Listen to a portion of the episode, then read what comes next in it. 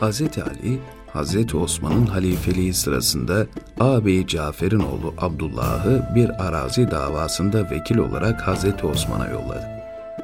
Dava ikisi de cennetle müjdelenen on sahabi yani aşere-i mübeşşere içerisinde yer alan Hazreti Ali ile Hazreti Talha arasındaydı. Aradaki anlaşmazlığın sebebi ise birbirlerine komşu oldukları bir arazideki sulama kanalıydı. Hz. Ali bu sulama kanalının kalmasını, Hz. Talha ise kaldırılmasını istiyordu. Abdullah bin Cafer, amcası Hz. Ali adına gidip durumu Halife Hz. Osman'a dava edince, Hz. Osman ertesi gün muhacir ve ensardan bir grupla birlikte bineğine binip dava konusu araziye doğru yola koyuldu.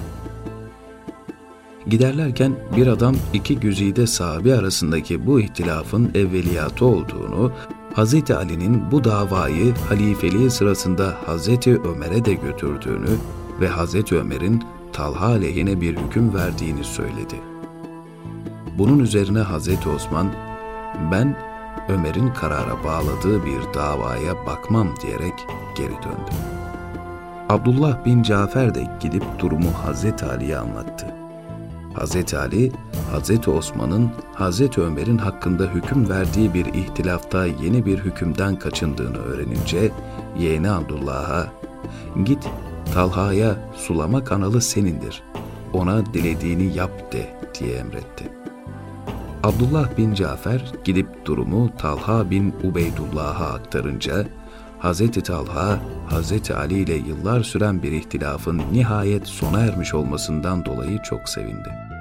Ve hemen hizmetkarlarından ridasıyla ayakkabılarını isteyerek Abdullah bin Cafer'le birlikte kalkıp Hz. Ali'nin yanına geldi.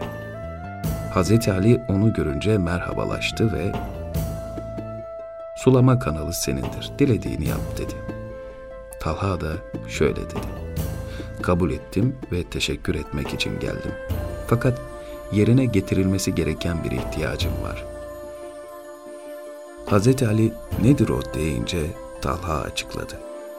Bu araziyi içindeki hizmetçiler, hayvan ve aletlerle birlikte sana hediye ediyor ve senin kabul etmeni arzu ediyorum. Bu hareketiyle Hz. Talha'nın verdiği mesaj açıktı yıllar yılı bu ihtilafta kendi hak davasını koruması mal hırsından değildi. Bilakis sulama kanalı üzerinde kimin söz sahibi olduğunun ortaya çıkması içindi. Bu hakkın kendisine ait olduğu ortaya çıktığına göre hakkı olan bu sulama kanalı ve yine kendisinin olan arazi üzerinde dilediği şekilde tasarrufta bulunabilirdi. Ve bu tasarrufu araziyi sulama kanalı ile birlikte Hz. Ali'ye hediye etmek şeklinde olacaktı. Hz. Talha'nın bu açık yürekli teklifi karşısında Hz. Ali kabul ettim karşılığını verince Talha sevindi ve iki güzide sahibi kucaklaşıp ayrıldılar. Bu tablonun şahidi olan Abdullah bin Cafer olayı şöyle anlatacaktır. Bilemiyorum onlardan hangisi daha cömert sulama kanalını ikram eden Ali mi, önce sulama kanalını vermezken sonra bütün araziyi ikram eden Talha mı?